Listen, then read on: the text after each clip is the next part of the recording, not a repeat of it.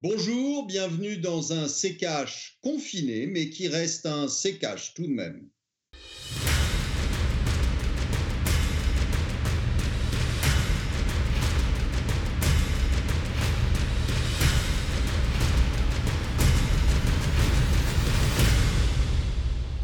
Bonjour, aujourd'hui nous allons vous parler de récession. Bonjour Thomas.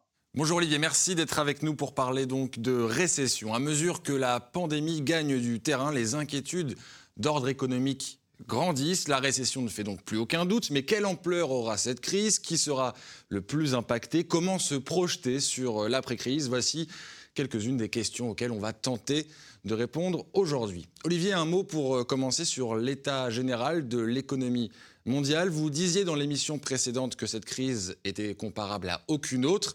Est-ce que vous pensez aujourd'hui encore que certains sous-estiment les conséquences de cette crise? Oui, certains la sous-estiment. J'entends des gens parler de, euh, de 2008, euh, comme si ça avait un rapport avec de 2008. Euh, alors qu'on n'est évidemment pas du tout dans les mêmes, dans les mêmes conditions.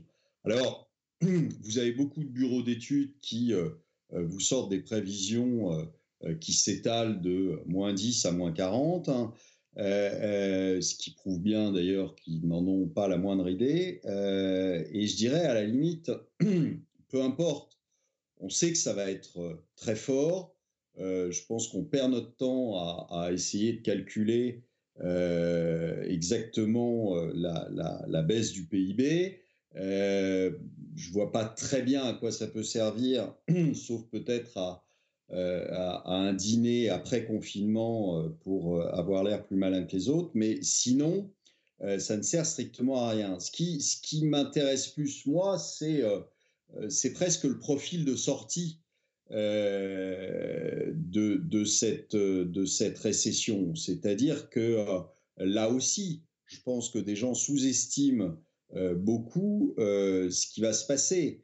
ils pensent qu'on va reprendre très rapidement à, la fin de, la période de confinement et que les gens vont se remettre à sortir, à consommer et que tout va bien se passer. Non, c'est pas comme ça que ça va se passer, pour la bonne et simple raison que euh, vous avez euh, euh, beaucoup de sociétés qui vont faire faillite, beaucoup de PME qui vont faire faillite, que vous allez avoir un taux de chômage qui va être délirant, qu'on n'a jamais connu. pourquoi? Bah, Parce qu'on part déjà d'un niveau qui était énorme. Donc, on n'est pas du tout en, en, situation de plein emploi. Donc, euh, on part d'un chômage qui était déjà très élevé et on va rajouter euh, des euh, centaines de milliers de chômeurs. Donc, il ne faut pas imaginer que ces gens qui étaient déjà, comme les Gilets jaunes, qui étaient déjà à découvert le 15 du mois, vont, après cet épisode de récession historique, vont récupérer par l'opération du Saint-Esprit de l'argent et qui vont aller le dépenser. Donc euh, euh, vraiment, je pense que la reprise va être plus que progressive euh, et qu'en plus, aujourd'hui, on ne sait rien sur cette sortie de confinement. On ne sait même pas quand on va en sortir. Est-ce qu'on va en sortir début mai? Est-ce qu'on va en sortir le 15 mai? Est-ce qu'on va en sortir fin mai? On n'en sait rien. On ne sait même pas si on ne va pas avoir à nouveau une période d'épidémie euh, euh, qui va reprendre euh, en septembre, c'est-à-dire qui va reprendre au moment où les choses vont se, normaliser, au moment où les, gens vont ressortir, au moment où on va refaire du commerce, recirculer. Est-ce que l'épidémie ne va pas repartir? On en parle, il les, les, médecins ne sont pas d'accord là-dessus. Donc, Imaginez que euh, l'épidémie reprenne en septembre euh, et tous vos petits calculs euh, comme quoi il y aura une reprise au, Q3 et au, Q4, vous pouvez les mettre à la poubelle. Est-ce que vous pouvez nous rappeler le terme de récession, ce que ça signifie concrètement? Certains parlent également de dépression. On a par exemple eu Bruno Le Maire, le ministre de l'économie, qui a fait un comparatif avec la crise de 29. Est-ce que vous pouvez nous rappeler déjà ce qu'est une récession, ce qu'est une dépression éventuellement si on se dirige vers ce scénario bah, Je ne sais pas ce que, Bruno Le Maire, euh, euh, d'un côté, il nous, prévoit euh, une récession de 1,4 ou 1,8, et puis après, il vous parle de dépression, et après, il vous parle de la crise de 29. Bon, je ne suis pas très certain qu'il sache exactement où, il en est. Euh, et donc, euh, euh, les, prévisions de, de, Monsieur le maire sont toutes plus grotesques les, unes que les autres. Donc, c'est pas le c'est pas le sujet. Le sujet, c'est que en, effet, alors après vous lui vous lui donnez le nom de dépression si si vous voulez, on va avoir quelque chose qu'on n'a jamais connu. On a un pays qui est à l'arrêt, euh, et on va avoir quelque chose donc qu'on n'a jamais vu. Euh, et, ça, euh, ça vient en plus à un moment où, ce que je vous disais aussi la dernière fois, on n'a pas refait de gras. C'est-à-dire que dans une récession, dans un cycle normal, vous avez une période de croissance, vous avez une période où, les, sociétés se refont de la trésorerie, se refont des fonds propres. Vous avez une période où, euh, euh, les gens refont de l'épargne. Et, donc, quand, la crise arrive, si vous voulez, vous avez un matelas, vous avez euh, des réserves. là, pas du tout.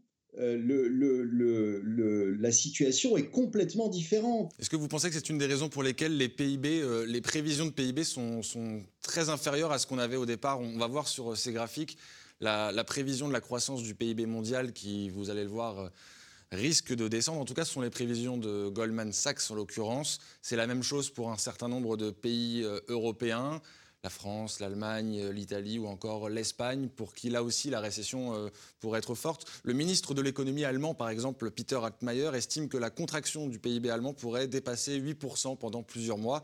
On voit que ces, euh, ces, prévisions sont revues au fur et à mesure et elles s'aggravent. Est-ce que finalement les gouvernements ne sont pas en train de prendre conscience de la gravité qui les attend? Ah mais j'espère qu'ils en prennent conscience. Il serait temps d'ailleurs. Euh, qu'ils en prennent conscience. Donc, euh, mais, mais je vous dis, je pense que euh, il n'y a, pas un gouvernement aujourd'hui et il n'y a pas évidemment un analyste de banque qui sait exactement ce que ce qu'on va prendre sur la tête. Donc et, pour l'instant, je ne vois, je n'en vois pas non plus aucun euh, qui soit euh, euh, capable de, nous dire comment il faut faire pour, pour s'en tirer. Il faut bien comprendre une chose, c'est que la récession, elle, est, elle, était déjà là avant, si vous voulez. Donc, c'est pas, on n'est pas sur, sur un, coronavirus qui arrive et qui met les pays en récession. Les récessions, je vous en ai parlé plusieurs fois, par exemple aux États-Unis, la récession, elle date de la fin 2018, début 2019. Euh, vous le voyez sur, sur tous les indicateurs de fret euh, interne aux États-Unis et vous voyez que en fait, ils étaient rentrés en récession. Alors, euh, euh, et, comme exactement la même chose sur, sur les chiffres du chômage, euh, là, on a quelque chose qu'on n'a jamais vu. On est à, 6 millions en l'espace de deux semaines, on est à 6 millions d'inscriptions au chômage aux États-Unis. Alors évidemment, quand, quand j'entends certains qui vous annoncent des petits replis, qui vous qui vous comparent ça à 2008, qui vous disent oh bah vous inquiétez pas, ça va reprendre derrière et on va avoir des croissances euh, sur le, les derniers trimestres qui vont être de l'ordre de 8%, etc. C'est n'importe quoi. On n'est pas du tout sur, euh, sur, euh, sur ça. Là, on est sur des, des, des, des gens qui n'avaient déjà pas beaucoup d'argent de, de, côté et ça va être terrible il faut vraiment se, se, se, dire qu'on n'est pas dans quelque chose qui est normal. On est dans quelque chose qui est euh, euh, totalement hors norme et qui, pour l'instant, est traité euh, par les différents gouvernements et les banques centrales comme si c'était la petite crisette de 2008. Eh bien, je pense qu'on va avoir de mauvaises surprises. Un mot sur euh, les marchés euh, financiers, Olivier. On sait que c'est évidemment très fragile en ce moment sur euh, les marchés financiers. Je voulais vous interroger sur les grandes entreprises, les fleurons de l'économie française qui sont eux aussi dans des situations très délicates. Évidemment, toutes les situations ne sont pas comparables, mais il y a par exemple Air France, Accor, Renault ou encore PSA qui sont dans des situations euh, compliquées. Bruno Le Maire avait déclaré ne pas exclure une montée au capital de certaines de ces entreprises, voire même une nationalisation en cas de danger avéré pour un fleuron euh, national. Certaines de ces entreprises ont tout de même un peu de trésorerie, mais est-ce qu'on a des raisons d'être inquiet pour ces, ces grandes entreprises françaises? Ah oui, bien sûr que vous avez des raisons d'être inquiet. une entreprise comme une entreprise comme Air France euh, euh, ne va pas pouvoir euh, encaisser le choc. C'est une évidence qu'elle sera en faillite. Donc l'État, l'État, s'il ne veut pas la laisser tomber, la reprendra. Donc, chers contribuables, vous allez payer pour, pour Air France, comme vous allez payer probablement euh, pour d'autres pour d'autres sociétés. Donc euh, euh, c'est assez classique, mais il faut savoir que tout ce tout ce que l'État vous annonce distribuer, parce que de toute façon il ne sait faire que ça, correspond à une dette et donc à de l'impôt. On va marquer une pause, Olivier. On revient dans quelques instants pour continuer de parler de cette euh, crise économique et donc de cette récession sur l'économie mondiale. On est de retour dans ces caches pour euh, parler de l'actualité économique et notamment de la récession qui plane sur euh, l'économie mondiale. Olivier, on va parler des mesures qui ont été prises par le gouvernement français pour répondre à cette crise, avec notamment des primes exceptionnelles de pouvoir d'achat, 1000 euros défiscalisés et exonérés de charges salariales et patronale. Les entreprises peuvent la verser jusqu'au 31 août 2020. Elle peut être euh, doublée avec un accord d'entreprise et la possibilité pour les entreprises de moduler les primes. C'est ce qui a été décidé en Conseil des ministres le 1er avril dernier. Qu'est-ce que vous pensez de ces mesures de la part du gouvernement? C'est toujours facile de, euh, de demander euh, à quelqu'un d'autre de, de payer. vous allez permettent à des entreprises qui vont être pour la plupart complètement exsangues euh, de verser une prime. Très bien. Euh, qui va le faire, à part deux, ou trois grands groupes qui peuvent le faire Sinon, ce n'est pas les PME qui vont pouvoir le faire. On va maintenant parler du chômage aux États-Unis. Vous en avez parlé déjà en début d'émission. Les demandes d'allocation chômage ont littéralement explosé ces dernières semaines aux États-Unis avec un nouveau record la semaine passée, 6,6 millions de nouvelles demandes. C'est ce qu'a indiqué le département du travail euh, jeudi. Les Américains, pour certains, ne parviennent même plus à payer euh, leur loyer. On est dans des difficultés qui sont euh, assez importantes pour l'économie américaine. Quel regard vous portez sur la situation outre-Atlantique? Si réellement ils avaient une, une croissance, qu'ils étaient au plein emploi, etc., euh, je pense que les Américains euh, auraient euh, un matelas de, sécurité. Or, c'est pas le cas. Vous avez plus de presque 60% de la population américaine qui n'a pas 400 dollars devant lui. Donc, et c'est la première, soi-disant, la première économie du monde. Donc, arrêtons ce, ce, ce, jeu grotesque. On tape en permanence sur la Chine parce que euh, euh, les chiffres chinois sont faux, mais les chiffres américains sont pas mieux. On va parler un peu de la situation en France, Olivier, si vous voulez bien. On va d'abord regarder quelques chiffres, quelques prévisions qui concernent euh, l'économie en France. Selon Goldman Sachs, la contraction prévisionnelle du produit intérieur brut pourrait être entre 4 et 9% en 2020. Autre indicateur important, c'est la consommation des ménages, moins 18% sur le territoire national. Ça, c'est pour un mois de confinement. Il est possible et même probable que ce confinement puisse durer un peu plus longtemps, en tout cas qu'il ne soit pas levé euh, en une seule fois. Le nombre d'embauches également en France qui est en forte baisse, moins 70%.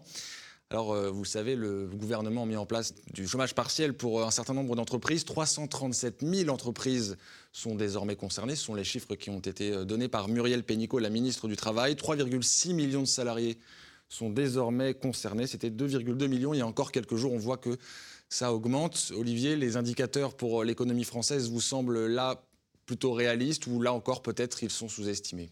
Je, crois que euh, je crois qu'ils en savent rien. Et je vous dis pour la bonne et simple raison qu'on ne sait pas quand est-ce qu'on va sortir du confinement, on ne sait pas si il va pas y avoir un, deuxième une deuxième contamination, on ne sait pas si on va trouver un vaccin, on ne sait pas si on va pas être dépassé, puisque ça fait quand même des lustres qu'on attend des masques et que on n'est pas fichu de fournir des masques ni aux, médecins ni à la population. Enfin, c'est géré n'importe comment et, vous avez des, des, gens qui pensent que ça va bien se passer.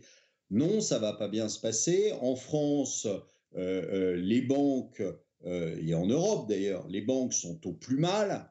Donc on a un risque bancaire qui est un risque important.